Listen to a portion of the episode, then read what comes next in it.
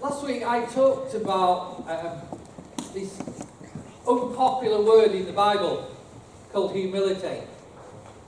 Pardon? Oh yeah, children, you can go out. Sorry. You know, uh,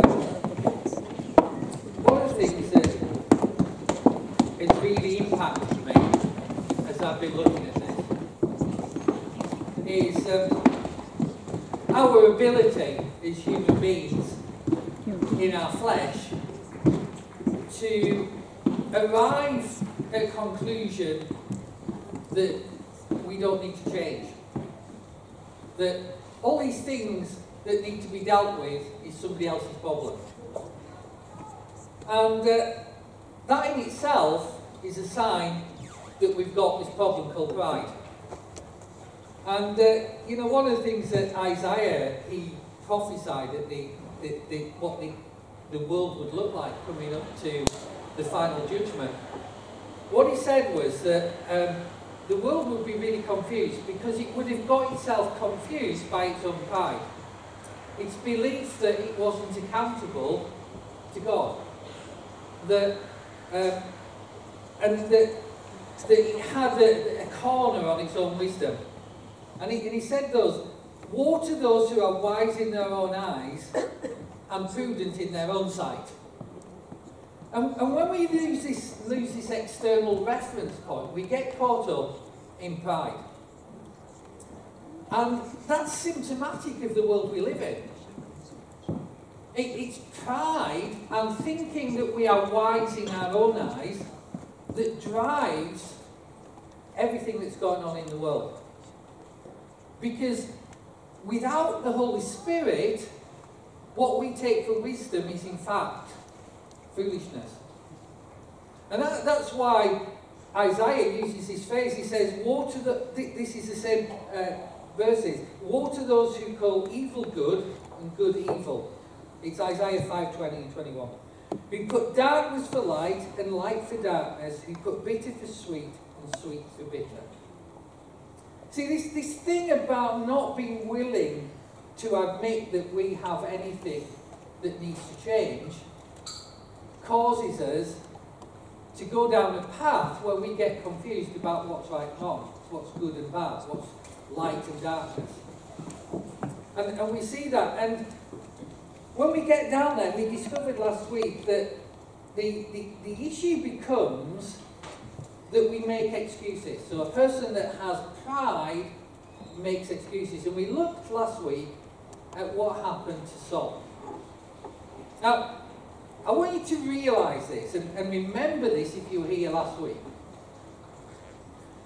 God told Saul that it had been his intention to establish Saul on the throne so that it would, his seed would go down generation by generation.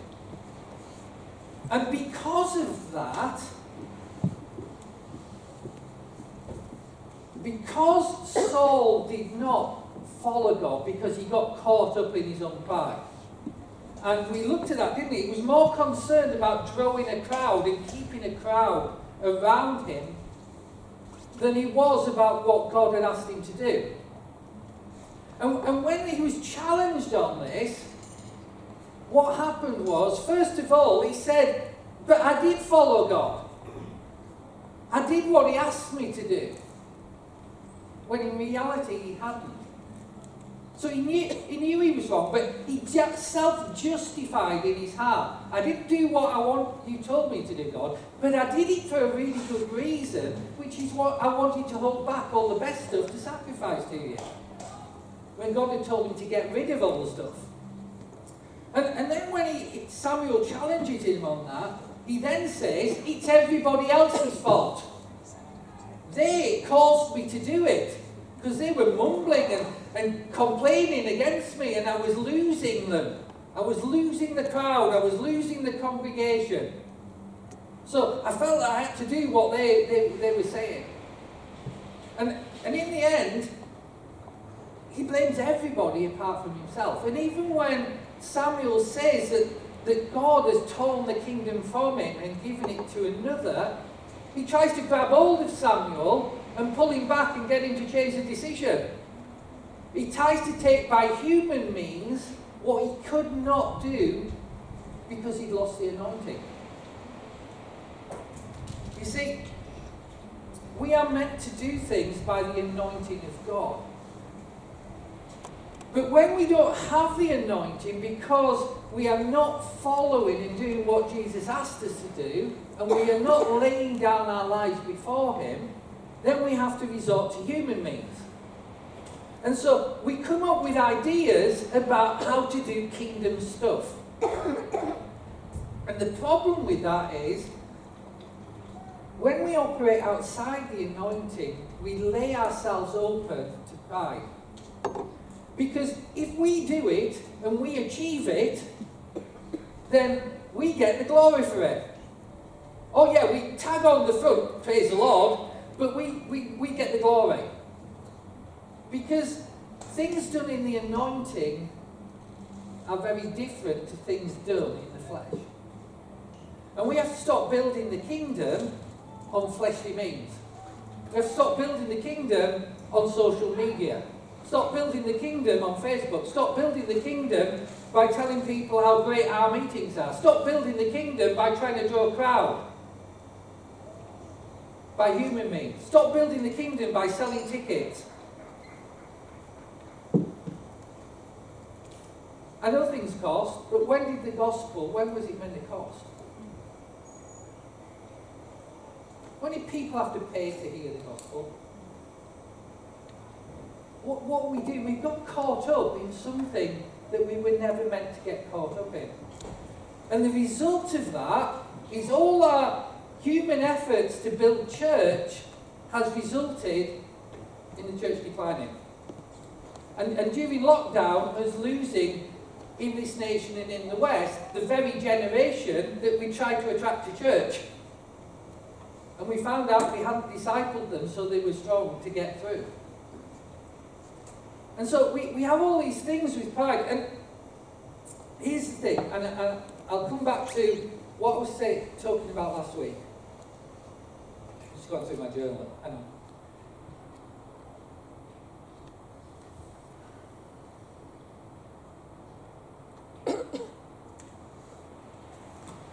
when we see our abilities as more and more vital for the kingdom, and you begin to think that you're special and the church couldn't do without you, and the kingdom couldn't do without you, and the movement couldn't do without you, and this ministry couldn't do without you. When, when you get yourself in that place, and you, and you start, start to think that you're irreplaceable, God says you're replaceable. That's what he did with Samuel. Uh, Saul. That Saul had got himself in that place, and God replaced him. Now, who did he replace him with? What, what was what did, what did Saul do wrong? Well, Saul, he, he, he repeated the same error twice. He didn't do what God said. So he, he sacrificed, he, he did a sacrifice, firstly, at a time God had told him not to. And secondly, he couldn't do sacrifice anyway because he was a king and not a priest. And the priest to do sacrifice. And then in the second one, what does he do? He, he holds back some of the loot from Amalek and the Amalekites, all the best stuff, and he says, Well, we held it back to sacrifice it to you. And God said, No, I told you to destroy everything, everything of sin in the camp. I told you to get it out of there. Yeah, but I held back the best bit. And God said, I, I, I didn't want it. What I said. And so that's his sin. Now, here's the pot, here's, here's the next person. The next person who comes along is a murderer. A murderer by any stretch of the imagination. And a murderer who did it because he fancied somebody else's wife. Who is the biggest sinner? Don't give me the if you sin once you transgress the whole all. That's not the answer I'm looking for. Because you all know that, don't you? But who's the biggest sinner? We would all say the murderer, wouldn't we? We'd say, kind of, that's unfair, isn't it? So, what's the difference? Here's the difference. Samuel says it to Saul. He said, God is looking after for a man after his own heart, and you're not him. So he's going to replace you with another. And so he replaces him with David. Now, David's a murderer. So, how can that be? How can the murderer carry the anointing? And the anointing leave the one who just did the sacrifice at the wrong time? God resists the proud and gives grace to the humble. The anointing is a gift of grace. It's something that God gives us. It's not something we generate. And so God is resisting those who are proud in their own hearts. So if we've got pride in our hearts, then He's resisting us. No wonder it's so hard to do church stuff these days, is it? No wonder it takes so much money to build the buildings we build and the kingdoms we build. There's just no reason, is there? Except God's resisting the power. But He gives grace to the humble. And so when we get to, to David, we find out in Acts that David has a name attached to him. And that name is the man after God's own heart. The one who received the anointing when God replaced Saul. And, and this is what this is what happens with David, because he's he's done murder, and, and you probably you will know this psalm. It's Psalm 51.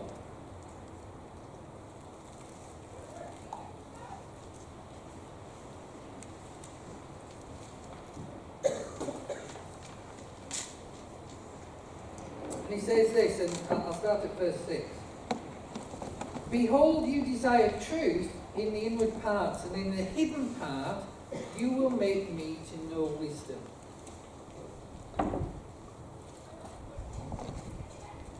What's important then? God is concerned about your heart more than he's concerned about your actions. Your actions follow your heart. What you do indicates where your heart is. So by looking at our own lives, we can work out, am I actually following Jesus? Or am I deceived and just think I'm following Jesus? Because what's in our heart comes out in our actions. And so God's concerned about his heart. And David says, well, the, this, this is the thing. You, God, desire truth in the inward part. And, and David says, ask God to have mercy upon him. And he turns to God and he says, here's, here's the problem I recognize, God, about me. I've sinned against you. Now, I, I look at that and I think, well, who did he? Surely he, he sinned against the guy he murdered. Surely he sinned with Bathsheba. Surely they were his sins. And he says, No, I've sinned against God. Why? Because I knew to follow God and I knew it was wrong. And so we, we go to verses, let's go to verse 10 13. This is, this is David's response to the realization. Now, contrast this with what I just told you about how Saul responded. You remember? I didn't. I, I did what God said. It was everybody else's fault. and blamed everybody else. And then the people made me do it. And, and he, I thought I'd lose the crowd. This is, this is David's response. Creating me a clean heart, O God, and renew a right spirit within me. Do not cast me away from your presence, and do not take your Holy Spirit from me. Restore to me the joy of salvation, your salvation, uphold me by your generous spirit, then I will teach, I will teach transgressors your ways, and sinners shall turn to you.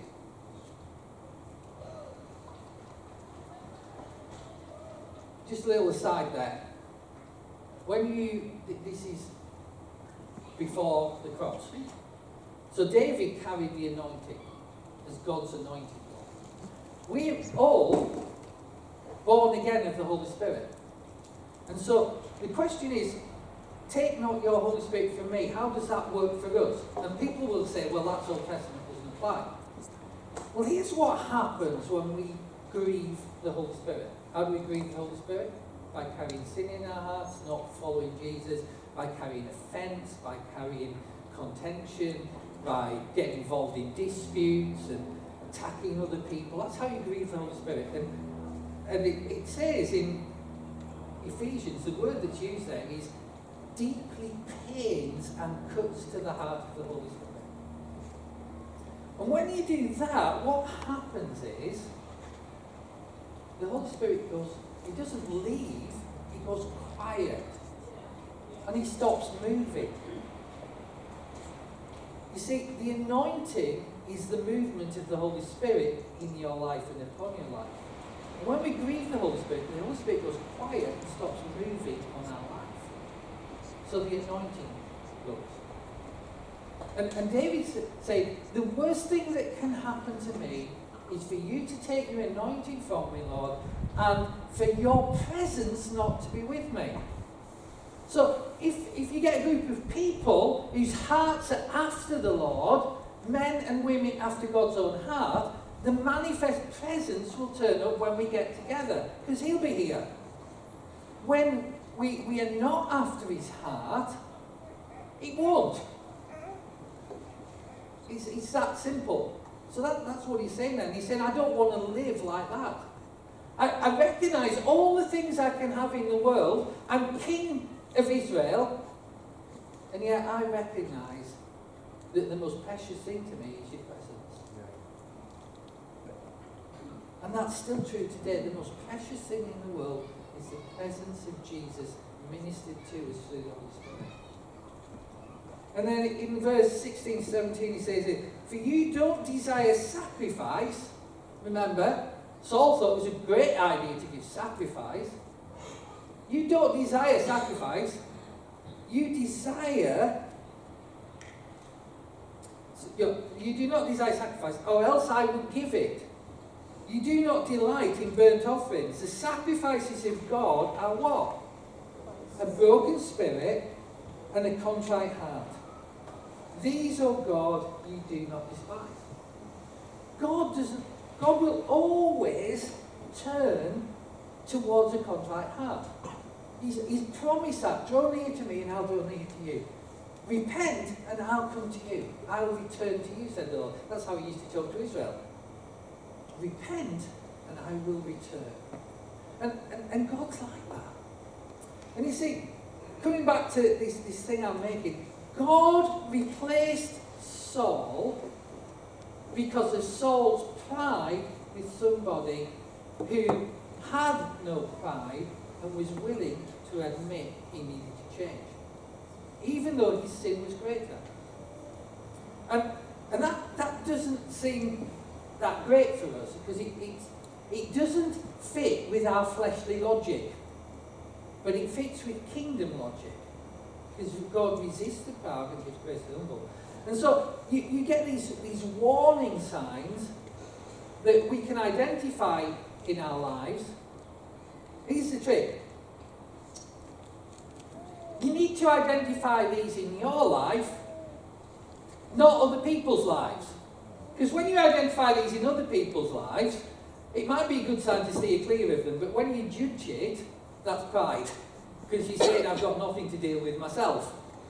So, here's how warning signs on humility work. That a lack of humility tries to achieve and take hold of by its own strength, that which God has promised he will give freely. How, how might that work? That's when we try and take hold of growing the kingdom by our own strength, when God has said, I'll give you freely the anointing that will convict, heal, set free, and deliver. Not by might, not by strength, says the Lord, but by my spirit. And so, might and strength, our own might and strength, that's connected to our pride, whereas trusting in the Lord and walking in His anointing is connected to His Spirit. And that's a grace that we give. A lack of humility fears people not gathering around them and not following them. And as a result of that, we do many things to try and gather people. Gathering people is not the same as changing hearts. And if you if you imagine the, the state that we are in as a nation, Cheryl and I were talking about this the other day. The, the church going population in the UK, depending on how you estimate it, is somewhere like 2 to 4% of the population. Now, if you, if you put that in context, that means there's 96 to 98% of the UK population that does not believe in Jesus, does not follow him in any way, therefore does not have access to heavenly wisdom and operates entirely on worldly wisdom. And then you translate that and you say, well, I know that in that 2%, there's a load of people who just, like, just don't do anything. They're just like, it, church is just something they go to occasionally because they get counted in that 2%. And, and there's no real change. They're not on fire for God. That's the state we're in in this nation. It, it's actually a tiny part of 1%. And so you can't reverse that by human means and human strategies and human plans. Because the maths work against you all the time. The only way to change things in this nation is to seek a revival by us carrying the anointing of God. And so we have to be humble people. And that means we have to steer clear of all the stuff that gets us into pride. You see, the crowds come to a revival and you don't have to gather the crowds. Why? Because the crowds come from outside the church and they're convicted by the Holy Spirit and they come into the church. They don't move from church to church. And so we need a revival in this land or we're done for. Yeah. We've got to understand that. And, and the thing that, that prevents that isn't that it's, you know, God's not on it. It's that we're not on it. Because there's pride in us. And we need more of his anointing, so we need more humility. You see, pride seeks to appease God and man. Humility seeks to please God alone. That's what David. Pride seeks to share the glory and approval. Humility gives God all the glory. Pride thinks I have to tell everybody about my ministry in order for it to be effective.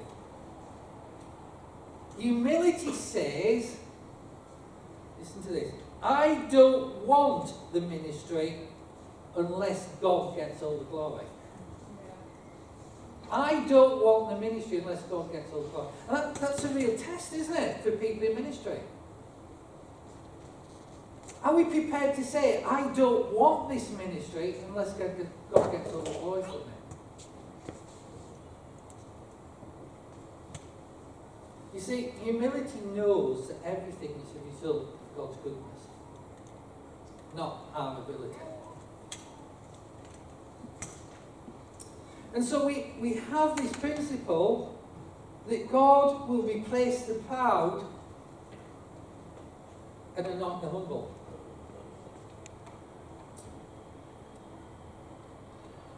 And that doesn't just mean the leader of the church. It did then, in the Old Testament, because the Holy Spirit hadn't been given to all men, because our redemption hadn't been paid for. Sin covering under the law was temporary. Now under Christ, it's permanent. We have a clean heart.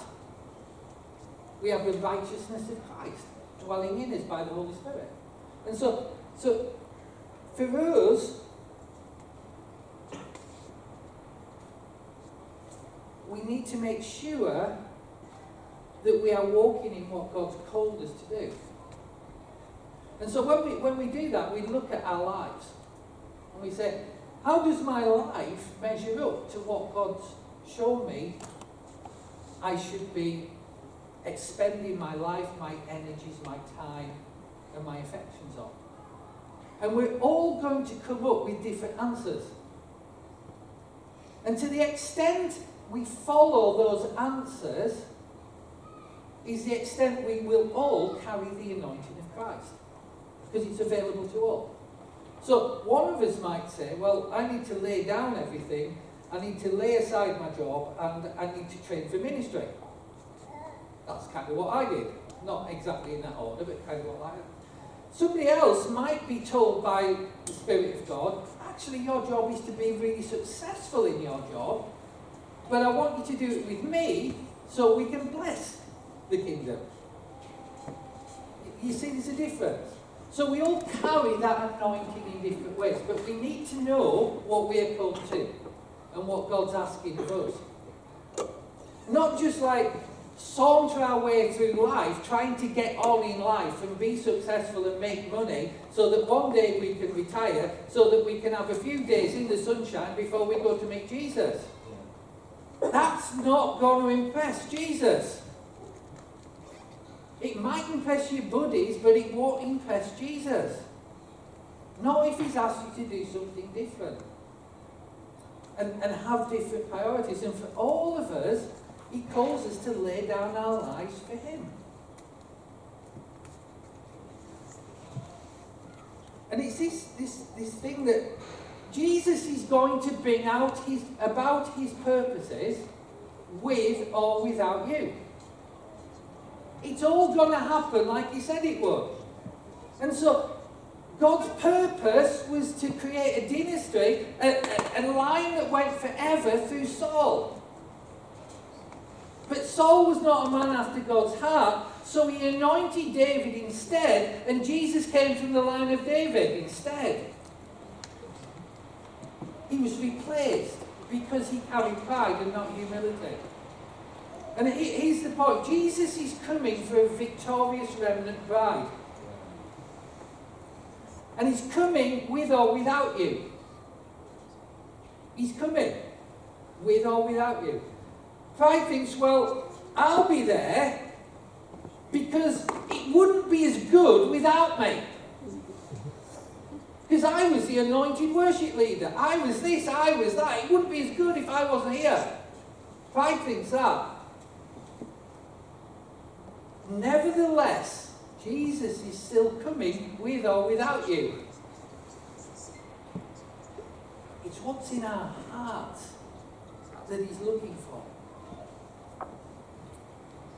Revival in a city or in this nation is going to happen with or without you. And some people go around and they think that they're key, like specially chosen somehow that revival can't happen until they get their act together or they are in the right place.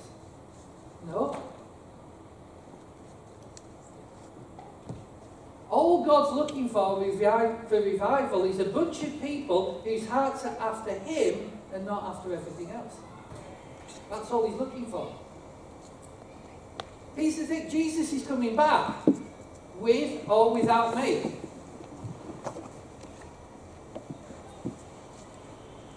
He's in, he, he's in a new one for you. The New Jerusalem is coming down with or without you, whether you're in it or not.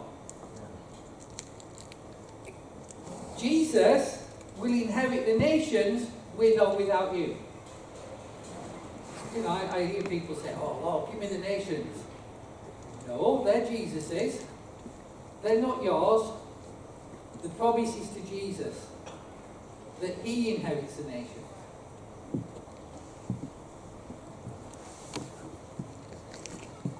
You see, God does not choose a person based on their gifts. Listen to this really carefully. Because we convince we, we convince that God chooses based on gifts. And we know that's the wrong answer, but we still think it's the right one. God doesn't choose us on the basis of our gifts. Why? Because He's the one who gave you. He's already done that bit. God chooses you on the basis of your availability and your heart after Him. He can handle the other stuff. When you say, I'm really, I'm really gifted at this, just think it out. What you're really saying is God's given me this amazing gift of this gifting. But I carry that amazing gift of this gifting, knowing that whether I had it or not, God can handle what He's about to do. Because He gave me this gifting in the first place. Do, do, you, do, you see, do you see what I'm saying? Everything comes from Him. And He chooses us based on certain things. As I said it right at the start of this last week, who wants to live so that you are chosen to do something significant for Christ? And if you were here, I think everybody put their hands up that that's what they would like in their life. Well, here's the criteria God uses humility. Will he really get all the glory? I think I can't remember where I shared this. If, I shared it here last week, I'm, I, I'm talking that much later, I can't remember where I shared it. So I may repeat myself. It's not a sign of age or anything like that. Oh, I am getting older. It's, I'm just, re- I'm, I'm just repeating myself. I forgot where I said it. But it was something that I came across, and you know, one of the things over the years that I've I've read everything I can find about the great men and women of God that in previous generations. People like John G. Lake, people like uh, Charles Finney, uh, people like Aimee Semple McPherson, people like Kathryn Kuhlman, people like Oral Roberts. You know, people who've seen these incredible miracles and moves of God in their life and, and revivals. People like Evan Roberts, people like Brendan Campbell. And you know, I, I've studied all this. I thought I'd read all the books, but a few weeks ago I came across this interview. It was an interview with Oral Roberts when he was old. And this interviewer was saying to him, like, there's these amazing things that, you know, that happened in the 1950s and 1960s. And there was you, and there's A.A. Allen and Jack Coe, and you're holding these big tent crusades, and there's these amazing miracles. You know, bones just growing in legs, cancers falling off people's bodies, just incredible stuff. And they said to all over, so now, why, why is it, why, where did that go? Where did it fade?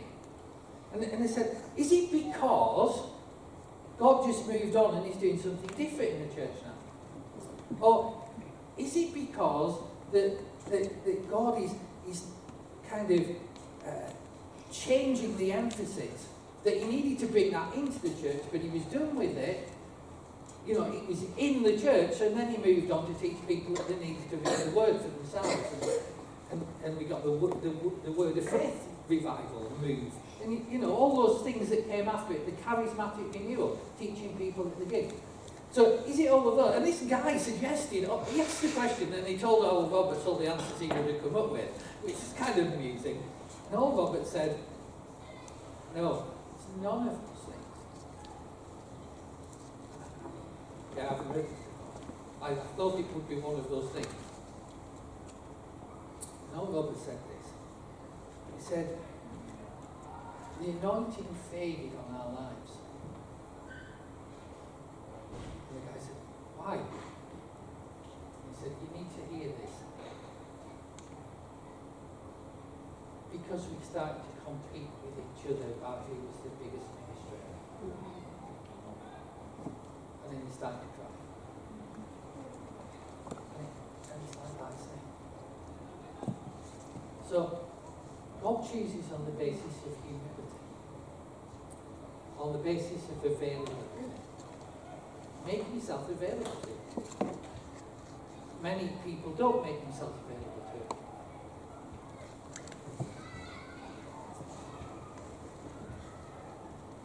Hebrews tells us another thing that God chooses on the basis of. he says that God is a rewarder of those who diligently seek him. Without diligently seeking the Lord, no reward. What does he reward you with? His presence and his anointing moving through your life. He's, he'll reward you with himself being in your life. But it's only when we diligently seek him. Not when we go, oh, I wish, I wish God was moving more, or I wish we could have revival. Or let's just all pray for revival. That's not going to get revival. What gets revival is hearts that are diligently seeking the Lord. You know, people will, will pray the prayer that Evan Roberts prayed to start the Welsh revival, which is Bend me, Lord, bend me, Lord. And they'll replace that with Bender's Lord, Bender's Lord. It's a subtle difference. what Evan Roberts was saying is, I don't want any of me if it gets in the way of you. And God changed the nation through him. Him and a few other young guys. And one song being sang up the coal mining valleys. Carried the nation. You know, there was a, there was a point during that revival, and it, it didn't last long. It was less than two years. But tens and tens of thousands were coming into the kingdom every month. And they, they put a sign on the Welsh border and it said, if you enter this nation, you are likely to start following Christ. Because they were. Why? Because they diligently sought him and did not want anything in the way of them finding him. So they said, Ben me. Ben me. So, humility, availability, diligently seeking And here's the last one. It's connected to the other three. And this is, this is something that I heard Kathryn Kuhlman say um, on one of her things that she called it, you can still find. And I heard Benny Hinn say it, because he was taught a lot back And it's this. And it said, who does God give the anointing to? That's the question. And who won't receive the anointing when they ask for it? That's the second question.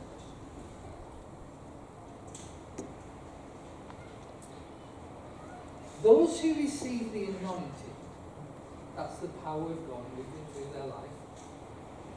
This, this is what I want, we should all want it. It's God's plan for the church. The glorious end time bride, it's God's plan.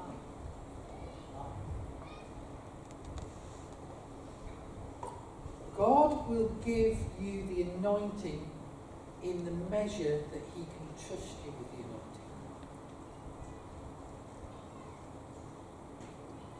Of course He can trust me.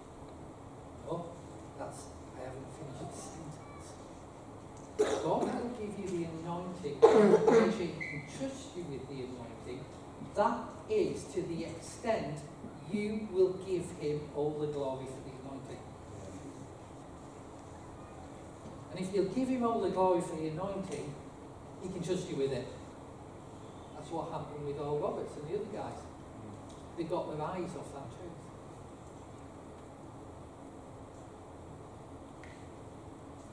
we, we live in a time where we can't afford to think that we've got all the answers and we've got it all nailed and all we need is a few more symposiums, church conferences and books writing about how to do church. They did not prepare us well for lockdown. Lockdown was uncomfortable, but it was not persecution. And we all think that's something that will happen to a future generation. It's going to happen in this generation because things are moving too quickly now, where men call good evil and evil good. They call light dark and darkness light. And, it, and it's so much so that the, the, the body of Christ is, is being really challenged by all of this. And going, where do we stand? And we're departing from the word. Whereas God is calling us back to his word And back to diligently seeking Him and give Him all the glory for what He does to us. So we need to, you know, like we prayed earlier, we need to lay aside all the stuff that's getting in between us and God. And we need to go after Him with all our hearts. Because when the next thing comes, we must not be unprepared. The preparation is not a logistical one, it's a heart one. You came through the first test. Well done, good and faithful servants. There's more to come. That sounds not very optimistic, doesn't it? But it's scriptural. It's scriptural. I don't want the kingdom to lose anybody. I want the kingdom to grow. I want less people in hell and more people in heaven when it all comes down. And to do that, we need to cultivate a humble heart. The first step to cultivating a humble heart is to tell Jesus you don't want. And the second step is to say you can deal with anything you need to to give him one. Then he'll take it from there if you give him that you might think, I don't need to do it. Well, I'm telling you right here, I need to do it, I need to keep doing it, and I need to do it every day. Because to answer otherwise would be pride. Amen? Let's stand.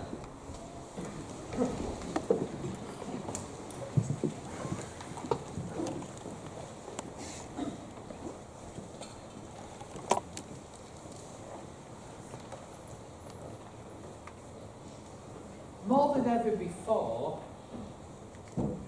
I realise it's an honour to get to do what I get to do.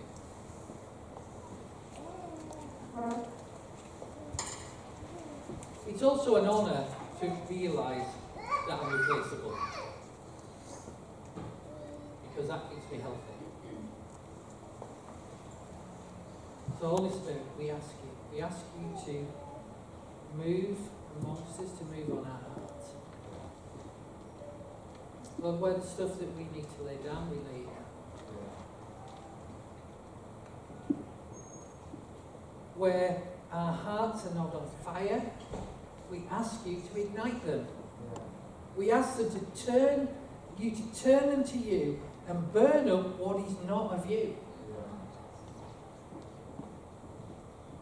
We ask that as we we ask you and, and we return to those things that you called us to in life, that, that you will anoint them, you will bless them, you will pour out your favour on them. That if that's our careers, Lord, you will bless our careers. That you will, will just bring in outrageous finances and bonuses. If that's our health, Lord, you will bless our bodies.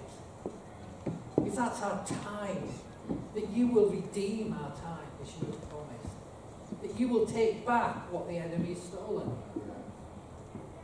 And give us seven times what he thought he could take.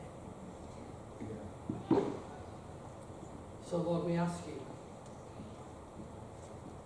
to make sure that our hearts stay for you. Our hearts are held by you. Our hearts are after you and diligently seek you. We ask you, Lord. Holy Spirit, just speak to us now. Just speak to us. Speak to us, Holy Spirit.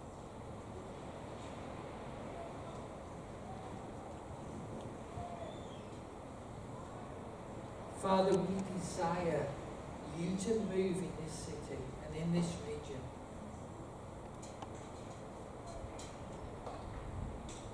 And I ask, Lord, you don't do it without us.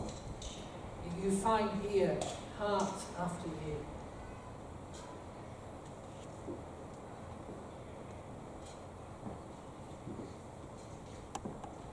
Hearts turn to you.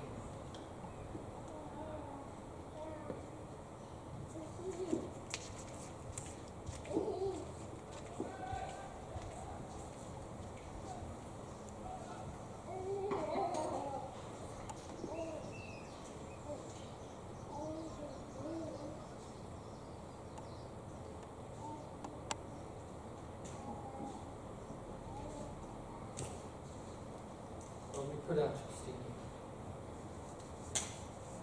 you. Are the faithful. You said, Lord, if we ask anything according to your will, if we ask anything in your name, that you'll do it. And Lord, where we've asked in your name this morning, where we've asked according to your will, we trust you, Lord, and we thank you that you will do it. You will do it. You will do it. And so we thank you and we praise you. And we ask you, Holy Spirit, to just fill us with your life, your joy, your energy, your encouragement, your expectancy. We ask you to move and keep moving in our hearts day by day, Lord,